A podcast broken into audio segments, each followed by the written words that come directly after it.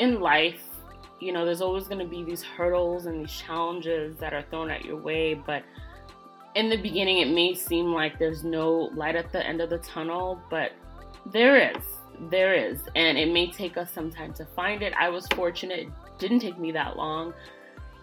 But I know for others, it may not be as easy. But the aspect of st- starting over is very scary. It's very overwhelming, and you just don't know where you'll end up. But it may be positive, and it may open many different opportunities for you.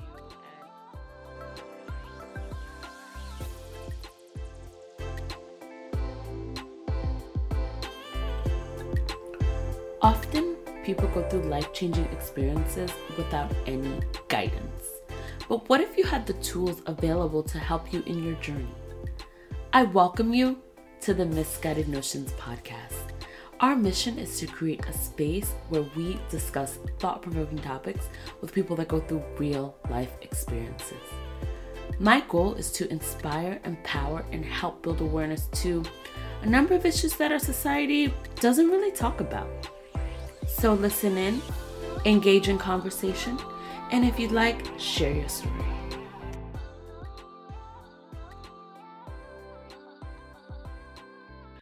The Misguided Notions podcast. For whatever reason, social workers tend to get a bad rap. We rarely get recognized for the good that we do. There always seems to be negative misconceptions about social workers, at least in societal standards. Well, I wanted to highlight some bomb ass social workers that I have the privilege of knowing that are doing such incredible things in our community. Why, you ask? Well, March is not only Women's History Month, but it is also Social Work Month. So, to all the social workers that may be listening out there, happy Social Work Month. I wanted to take the opportunity to shed some positive light on some of the good work we're doing in our respective fields a couple of months ago, I was on YouTube and I found this amazing TED Talk that classifies social workers as superheroes. Give it a listen. Everybody needs a hero. And in fact, at some point when life throws us a big challenge, we need a superhero. Somebody who is not scared to jump into the chaos and fight the good fight with us shoulder to shoulder, right? So I've got good news for you today. Because all around the world, cleverly disguised as mild mannered individuals, we have thousands of superheroes, over 600,000 of them in the US alone. We just call them social workers. Social workers are not just nice people with good hearts. Social workers are educated professionals who go through accredited university programs that are grounded in a rigorous research base. And what they learn there is part of what makes them a superhero. The two biggest things they learn their mission and they learn how to make change happen. The mission of social work is to promote and support individual and community well being and to fight social injustice. Social workers do that because we learn how to see and understand the invisible interconnections between people and their families and their neighborhood and their community and society and laws and policies. And we know that when those connections tangle or break at any of those levels, problems happen. So we learn evidence based interventions that can help solve the problems around those tangles and breaks. And with that, we can make powerful change happen. Now, a second reason that I like to think of social workers as superheroes is because, just like with a superhero, Everyone is going to need a social worker at some point because everybody's going to face a big challenge in their life at some point. Maybe the challenge starts early and you're born prematurely. Well, who helps your new parents find the specialist or figure out how to pay those huge hospital bills or find a car seat for a teeny tiny baby? Hospital social workers. A little later on in life, you're in school and maybe you're being bullied or you're thinking about dropping out. Well, who designs and implements the anti bullying and the dropout prevention programs in schools? School social workers. Later on, as you get older, maybe you face one of those grown up problems a divorce, or you lose your job, and you sink into a depression. Maybe you even start drinking too much. Well, who do you turn to for counseling and therapy? Licensed clinical social workers. Did you know that the majority of mental health services in this country are provided by social workers? It's nearly 70%. And then there are those really tough end of life issues. Your 86 year old dad has Parkinson's disease, but is insistent that he can live independently. Who helps you figure out if he really is safe? Or who helps you find in home health? Or navigate those really difficult conversations about wills and power of attorney and DNR? Geriatric social workers. Then there's the bigger picture who's running the nonprofit agency, who's organizing the community, who's fighting to make sure that the laws and the policies are just and fair. Those are social work managers, organizers, and advocates. So at some point, everybody's going to need a social worker. In honor of Social Work Month, I decided to create a series where every episode will feature a social worker that I have the opportunity to interview, telling our community how they got into the field, what inspired them and how they make a difference in their current community. As you will see, our field is more than just about helping people. We facilitate change, educate, advocate, and assist people throughout challenging time periods throughout their lives. Let's talk about Alan Naiman, a Washington state based social worker who recently passed away of cancer, he actually left $11 million from his estate to a children's charity. How amazing is that? Alan Naiman was a social worker known for his extreme thriftiness. So when he passed away this year at 63 years old, he surprised everyone by leaving most of what turned out to be an $11 million estate to children's charities. Now joining us for more is John Botten, CEO of Child Haven, who received, which received over $800,000 from Naiman when he died. John, thank you so much for being here with us today. My pleasure. Thank you for so, having us. So, John, I imagine it must have been pretty surprising when you heard about this donation. What was your reaction? Yeah, I actually got a call from the office over the phone, and I was, um, I actually had to pull over and said, "Could you repeat that, please?" I've, I've heard of organizations that get transformational gifts like this, but I've never actually been in an organization that received one, and and I still get goosebumps thinking about it. it. It was very emotional for all of us. I decided I wanted to give you listeners a little bit of insight into my journey and what inspired me into being in this field, and also to let you know about the hurdles that I had to overcome along the way. So, I've been in the industry for about 16 years now, and when I first started, well, let me go back. So I was getting my bachelor's degree in psychology, and within a year, I decided I didn't want to be a psychologist, which is what I always thought I wanted to do. I knew that I wanted to do some sort of aspect where I was advocating for people, being involved in social justice aspects. And I decided, oh, okay, social work that sounds interesting. So let me look into it. So I did. And so I finished out my bachelor's degree. Then I went on to my master's program for two years. And the school that I went to for my master's, I was able to do a specialization in health. I have always had an interest in health and medicine in that way. And I thought being a social worker in the healthcare field, that was amazing. And I got to do my internship, ironically, in a hospital setting uh, for my first year. And in the second year, I ironically did therapy. I realized I didn't really want to do therapy per se, but I did like the aspect of working in a hospital type of setting or maybe a nursing home. I even got a part time gig working at a nursing home while I was in school, getting my degree. And when I graduated, I got an opportunity to work part time and I stayed there for a couple of months. Wanting to transition into a full time position, I was offered a position at a new facility. So I worked there for about a year, and my then supervisor went on maternity leave. And fortunately for me, the administrator at the time, she saw something in me and said, you know what, Sandrine, we don't want to necessarily hire someone on the outside. We'd love for you to be the director. So I said, oh my gosh, yes.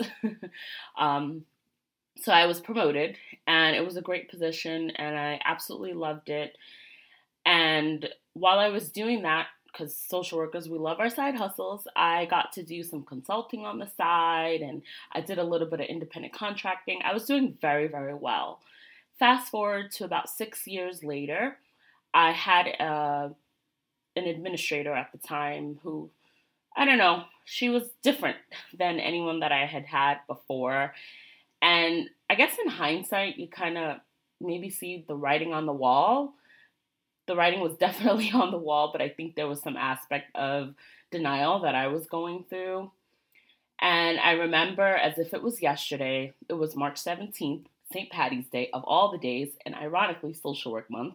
I was called into the, what I will say, the principal's office, and I was basically told one sentence Your services are no longer needed. That was it. And I was like, okay. so I walked out of there with my head held high. I was given a box to basically pack up one box, a small box. Um, I was given this box to pack up all of my things for six years. It was very emotional for me because I had made a lot of connections. I made a lot of friends in my uh, current at that at that time. I had had been there for such a long time, and I knew a lot of the people working there. And so it was a very emotional time for me. And so, luckily, with their assistance, I was able to get through. You know, again, I held my head high and I packed up all my stuff and I left. It was a Wednesday. I don't know how I remember all this, but I do. And ironically, my best friend, shout out to Steph. I love you, girl. She happened to be visiting and she, I told her what happened. And you know what? She's like, that's okay. Like you're gonna be fine. You're gonna be fine. And you know, my my then boyfriend, who's now my husband, also super supportive. My other friends were just equally as supportive. Like just like you know what, you're gonna cross this hurdle. Like it'll be okay. So I wasn't sure what I was gonna do, and I was like, I don't think I want to do this nursing home thing anymore. But I wasn't sure what I was going to do. So, remember how earlier I was talking about how, as social workers, we tend to have many different side hustles. So, about a day or two after I was fired, uh, I had called my supervisor at the time from one of my side gigs, and I told her what had happened, and she was very surprised but very supportive all at the same time. And she just said, you know what, Sandrine, take the time to reevaluate what you want to do, but I just want you to know whatever it is I can do to help you, I'm going to make it happen. And I just want you to sit tight. I didn't know what that meant, but I accepted it and I was very much optimistic about that and I ended up going on several interviews here and there for different organizations, a few nursing homes, and I was like, you know, this this gig really isn't for me. I I need something else. So about maybe a week or so later, my supervisor from my side gig said, you know, I spoke with the powers that be and we want to bring you on full time if you want to do this full time we would love to have you, but just understand that there's going to be a significant pay cut. It's going to be very different being full time versus what I was then at the time. I had been doing weekend coverage here and there. I wasn't really consistent in the position. So she said, but I mean, I would love for you to consider it. And I didn't hesitate and I said, yes. I said, absolutely, I'm going to do it. Whatever it was, I knew that I needed to crunch the numbers and just make it work. And for me, it was my own version of starting over because here I was in this one area for six years. And then all of a sudden, to have it just taken away, now I also had to take a significant pay cut. But at the same time, I knew many of the benefits outweighed the negatives. And for me, the only negative thing was the pay cut. And I said, you know, I can I can do this. You know, whether it meant less going out, less traveling, I was okay with that. And I knew that I needed to accept that. And I made it work. And about a month later, I ended up working there full time. And I'm still there many years later. I'm going to say it's probably been what, maybe eight years now that I'm there. Yeah, about eight years that I'm there. Ironically, I'm actually going into my anniversary month next month, April. Yay. but doing working in the aspect of healthcare that I am now, I work for an organization that I get to see people at home. I yes, I'm working with people that are dealing with a lot of different health related issues, but I get to assist them in a way that is so different than what I was used to. And I appreciate that. And not only that, I get to work in my community, which I think is amazing. And I'm really happy to see where I am now.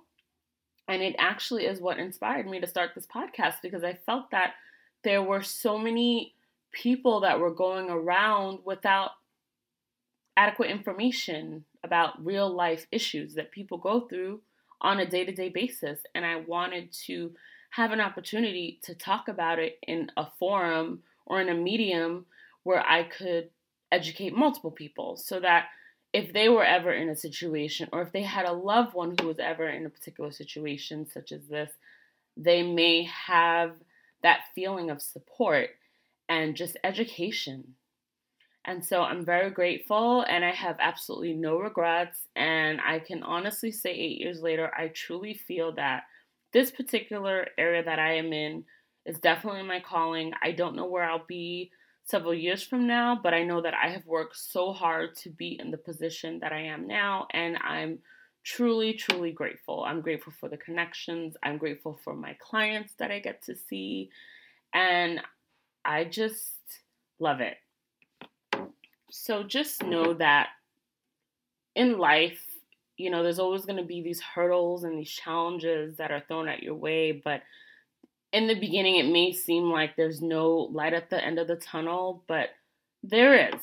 There is. And it may take us some time to find it. I was fortunate, it didn't take me that long. But I know for others it may not be as easy, but the aspect of st- starting over is very scary. It's very overwhelming, and you just don't know where you'll end up. But it may be positive and it may open many different opportunities for you. And I'm, again, very grateful for where I've been. And I just, for anyone that's listening out there, just know that it may not always be the way that you expect, but just know that many challenges that you go through in life, you may find a positive outcome in the end. And I truly feel that is what happened to me. And I can't say this enough, but I really am grateful. I'm just grateful for that.